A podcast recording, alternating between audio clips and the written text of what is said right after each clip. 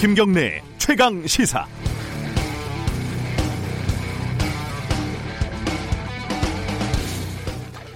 네, 요즘 진중권 전 교수만 한 스타가 없는 것 같습니다.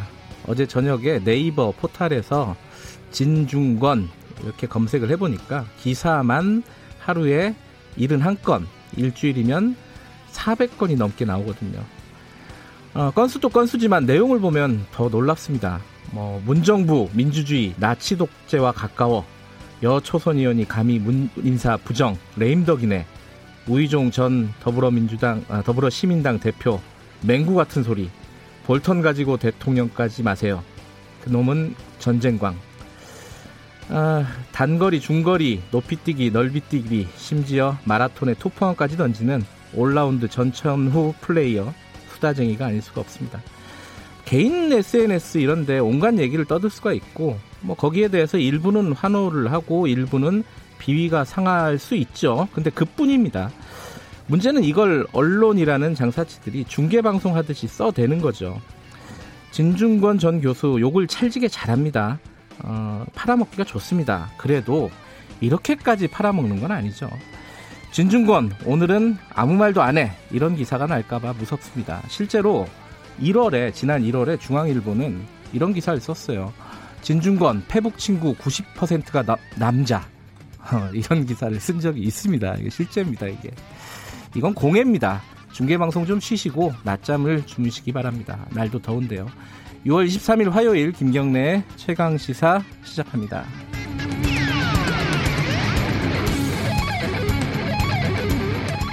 김경래의 최강시사는 유튜브 라이브 열려있습니다. 실시간 방송 보실 수 있고요. 문자 참여 기다립니다. 짧은 문자는 오십 원, 긴 문자는 백 원이고요. 샵 구칠삼공으로 보내주시면 됩니다. 스마트폰 콩 이용하셔도 좋습니다. 오늘 일 부에서는요, 코로나십구 확진자, 지금 이 차 유행을 뭐 공식적으로 얘기를 했죠, 방역당국에서. 어, 이후에 지금 어, 병상 관리, 이게 좀 문제가 되고 있습니다. 여기에 대한 대책들이 좀 나오고 있는데, 국립중앙의료원 정기현 원장과 함께 이야기 나눠보고요. 이 부에서는요, 최근에 윤석열 검찰총장, 추미애 법무부 장관 갈등, 어, 뭐 찍어내기 아니냐, 이런 얘기 야권에서 좀 나오고 있고, 더불어민주당 박주민 의원과 함께 오늘은 여당 쪽 입장 들어보겠습니다.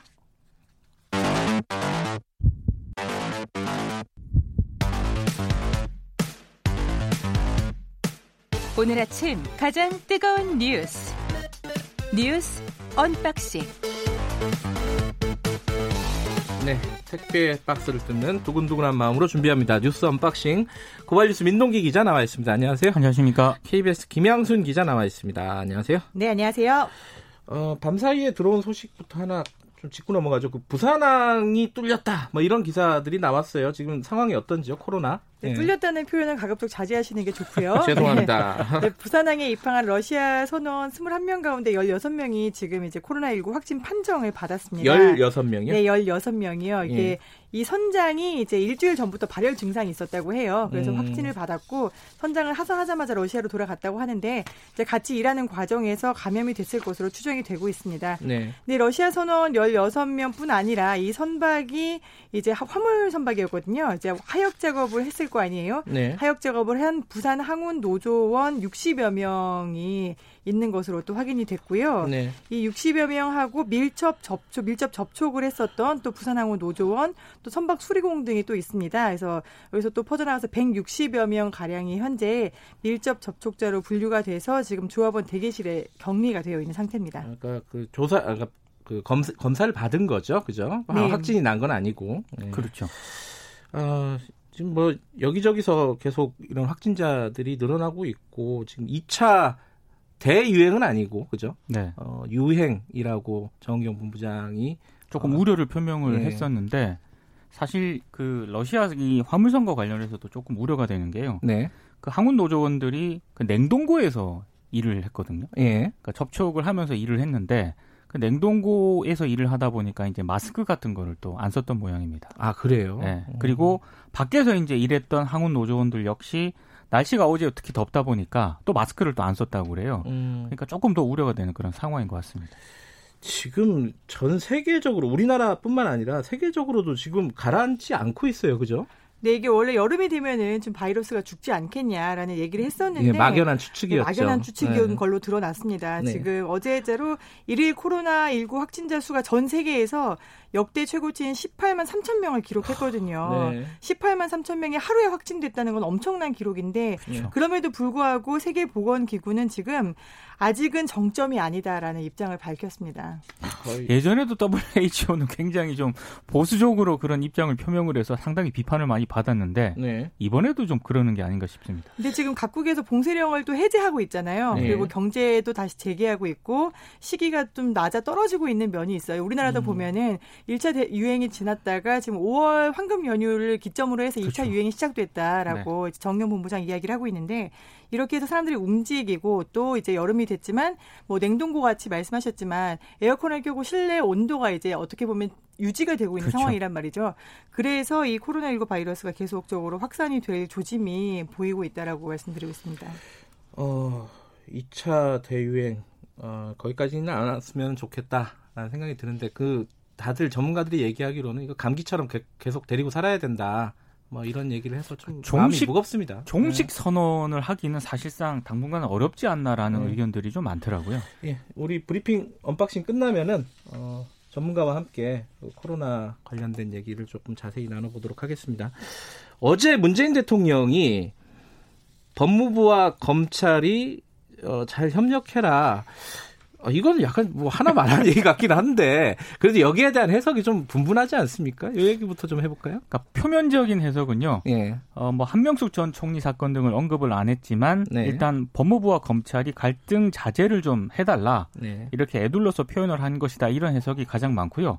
또 하나는 지금 추미애 장관하고 윤석열 검찰총장이 사사건건 충돌하고 있지 않습니까? 네. 그러니까 계속 이렇게 문제를 일으키게 되면 인사권자로서 이 상황을 방치할 수만은 없다. 이렇게 경고를 한 것이다라는 해석도 있고요. 아하. 다른 하나는 여권 일각에서 그 윤석열 총장 교체론이 제기가 되고 있는데 예. 이 교체론에 대해서는 문재인 대통령이 선을 그은 것이다. 뭐 이런 해석들이 좀 나오고 있습니다. 아, 한마디가 참 이게 정치적인 얘기는 해석하기 나름이긴 한데 지금 여러 가지 지금 민동기 기자가 얘기한 해석도 있지만은 이게 언론사들 해석도 보면 각각 달라갖고 이게 참 흥미로워요 이거. 네, 여러 해석이 있는데 그 중에서도 독보적인 해석은 어, 조선일보가 기사를 여러 건을 썼습니다. 이 네. 어제 추미애 윤석열 만남과 관련해서요. 네. 네, 그 중에 하나가 둘이 굉장히 멀리 떨어져 앉았다. 사이에 다섯 명이 앉았다. 이렇게 얘기를 한 게 네, 있었고요. 네.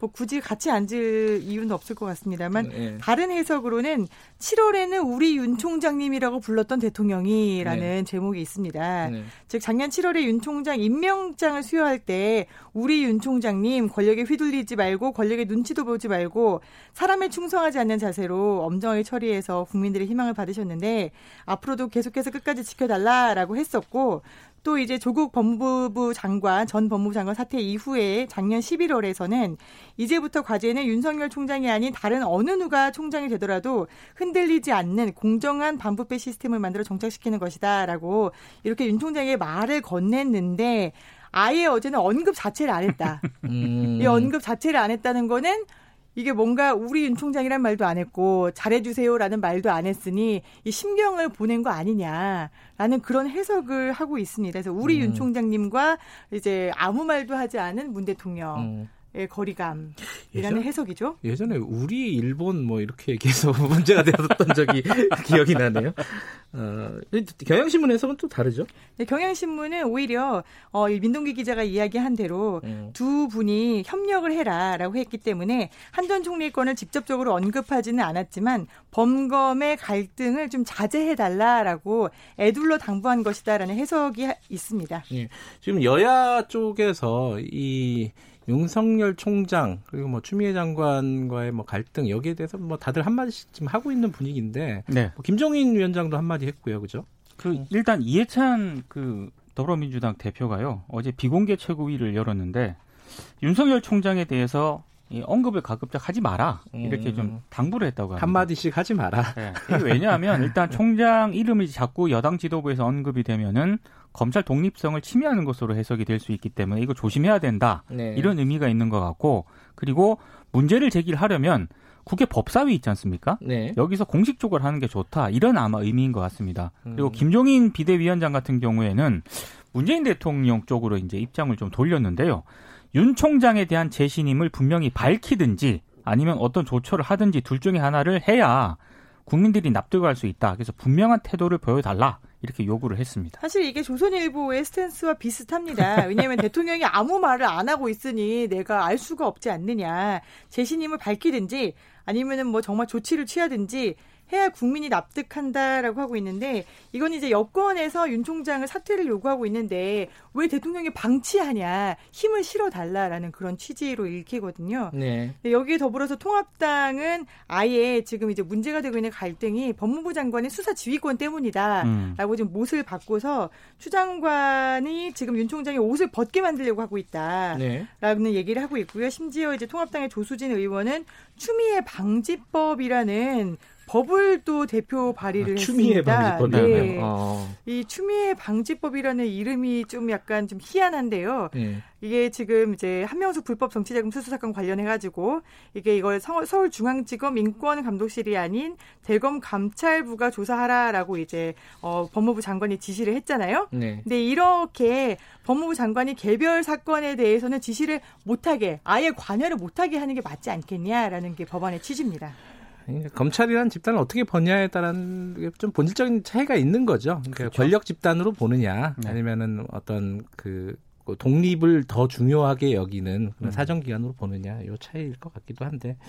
어쨌든 이번 상황에서 이렇게 외부적으로 정치권에서 갈등을 빚는 것뿐만 아니라, 그리고 뭐 장관과 어, 총장과의 갈등뿐만 아니라 검찰 내부에서도 좀 여러 가지 얘기들이 나오고 있죠, 지금. 그러니까 채널A 이동재 기자하고 검언 유착 의혹과 관련해서 네. 서울중앙지검에서는 이동재 기자에 대해서 구속영장을 청구하겠다 이렇게 네. 보고를 했는데 대검 부장회의에서는 이게 부정적인 결론이 났다고 하거든요. 네. 근데 이 대검 부장회의가 윤석열 총장이 이 지시에 의해서 이제 대검 부장회의에서 이, 이런 쪽에 논의가 하도록 지금 지시가 이루어진 거거든요. 본인이 직접 관여 안 하겠다는 뜻이었잖아요. 그러니까 한동훈 네. 검사장 신분이 피의자로 지, 전환이 되면서 네. 그러면 윤석열 총장이 나는 이 사건에 개입하지 않겠다라고 하면서 대검 부장회의에서 이제 이 논의를 하라고 한 건데요. 네. 근데 이게 조금 보도가 엇갈리더라고요. 그러니까 오늘 중앙일보를 보니까 이 대검 부장회의 결과 다수 의견으로 이 사건을 자문단에 넘기기로 가닥이 잡혔다. 이렇게 음. 중앙일보는 보도를 했는데 한겨레 보도는 또 완전히 다릅니다. 그러니까 대검 부장회의에서 자문단을 소집하자는 결론을 내리지 않았고 음. 회의 주재자인 구본선 차장검사가 이 부장회의 뒤에 자문단 소집 쪽으로 의견을 모아서 윤석열 총장에게 보고를 했다는 겁니다. 그러니까 보도가 조금 뉘앙스가 다릅니다. 음. 아, 요 얘기는 저희들이 오늘은 어, 법사위원이죠. 어, 더불어민주당 박주민 최고위원과 함께 이 부에서 좀 자세히 좀 얘기 나눠보겠습니다. 어, 볼턴 얘기 좀 해볼까요? 어제 청와대에서 공식적으로 입장을 내놓은 거죠? 김양순 기자? 네, 청와대에서는 이제 안보, 국가안보실 입장을 내가지고 네. 좀 밝혔는데요. 이게 어떻게 보면은 볼턴 회고록 남북미 정상 간 협의 내용을 자신의 시각에서만 보고 상당 부분 사실을 좀 크게 왜곡하고 있는 거잖아요. 네. 그래서 우리 청와대에서는 국가 우리의 국가안전보장회의에 해당하는 미국 국가안보회의 즉 엔에스씨 측에다가 입장을 전달했습니다. 앞으로 이게 한미동맹 관계를 유지 발전시키려는 노력을 심각하게 저해할 수 있다. 음. 미국 정부는 적절한 조치를 해달라. 이거는 그리고 우리가 관련 언급들을 분석하고 있지만 어, 정말 사실을 크게 왜곡하고 있다라고 음. 얘기를 했습니다. 백악관도 입장을 바뀐 거고요. 네, 백악관도 수정 요구를 했는데 알고 보니까 이 백악관은 이미 책이 나오기 전에 이 수정과 삭제를 요구하는 소송을 했었습니다. 예, 했었죠. 소송을 했는데 음. 이제 법원이 이십일 출간을 막기에는 너무 늦었다. 이게 내용의 진위 여부와는 관계없이 너무 늦었다라고 해서 일부 수정 요구는 받아들여지고 하지만 출간 금지에 대해서는 기각을 한 거예요. 근데 그 내용을 보면은 지금 이제 한 사백 곳이 넘게 수정과 삭제가 필요하다라고 의견을 냈고 백악관 층에서는 아주 꼼꼼 꼼꼼하게 내용을 삭제해달라 혹은 수정해달라라고 하고 있어요. 제일 중요한 부분은 이제 단정적인 문장에 대해서 이거는 그냥 네 의견이잖아 라고 해서 볼턴 네 의견으로는 이렇게 쓰거나 아니면은 나는 이러한 과정을 통해서 알게 됐어 라는 그런 문장을 추가해라라는 주문이 가장 많았고요. 데스크를 보려고 하는군요. 아, 왜냐면 볼턴의 주장이 마치 미국의 음. 주장인 것처럼 비춰진다라는 음. 이유인 거죠. 음. 일례로 이제 북한의 비핵화라는 용어에 대해서 한국의 이해는 미국의 근본적 국가 이익과는 아무런 관련이 없다라고 음. 볼턴이 얘기를 했는데 여기에다가 내가 추측하기로는 음. 이렇게 문장을 넣어라라고 한 거죠. 저는 북한에서 입장을 한번 내는 게 맞지 않을까. 근데 어. 제가 봤을 때 이 판사 결정을 좀 잘 봐야 되는 게요. 네. 일단 최근 허용 출간하라고 허용을 하긴 했는데 그 기밀 공개 있지 않습니까? 네. 이게 국가 안보에 위반이 될 수 있다. 이런 음. 점을 분명히 경고를 했고 네. 그리고 회고록 출간은 하되 수익 몰수라든가 형사처벌도 받을 수 있다라고 이 판사가 경고를 했거든요. 그러니까 이거는 실제로 그렇게 될 가능성도 있기 때문에 이게 지금 좋아할 수 좋아할 만한 상황은 아닌 것 같습니다. 예, 그 이 와중에 지금 이제 북한이 뭐 대북 대남 전단이죠. 대남 전단 보낸다고 얘기를 한 후속 조치로 또 확성기를 다시 가동했다. 이 뉴스가 나왔어요, 그렇죠? 아, 근데 이게 확성기가 예. 이게 이 년 만에 다시 설치가 되는 거거든요. 예. 근데 이게 이 이천십팔 년에 사 이칠 판문점 선언 합의에 따라서 이거 안 하기로 했었는데 사실상 판문점 선언 합의 파기에 해당이 될 수 있기 때문에요. 파기. 예. 이렇게 되면은 우리 쪽에서도 이거 대북 확성기를 설치 안 할 수가 없습니다. 예. 네, 판문점 선언에는 그 전단지도 안 뿌리기로 그렇죠. 안 뿌리기로 돼 있었거든요. 기억을 해야 되고요. 음, 네. 지금 뭐 이제 대남 확성기 오늘 아침에 보니까 강화도 맞은편에 황해도부터 시작해서 파주 철원까지 여러 곳에서 지금 설치하고 있는 현장에 목격이 되고 있습니다. 그래요. 어, 이게 강대강 국면이 당분간 좀 계속될 것 같다 이런 느낌이 드네요. 그렇죠? 네. 네. 그렇습니다. 코로나, 코로나는 계속 번지고 있고 남북관계는 계속 그렇고 검찰하고 계속 싸우고 있고 참. 좋은 뉴스가 하나도 없네 오늘은. 네. 다음번엔 좋은 뉴스를 좀 들고 오고 싶습니다. 자, 오늘 여기까지 듣겠습니다. 고맙습니다. 고맙습니다. 고맙습니다. 뉴스 언박싱 고발뉴스 민동기 기자 그리고 케이비에스 김양순 기자였습니다. 김경래 최강시사 듣고 계신 지금 시각은 일곱 시 삼십칠 분입니다.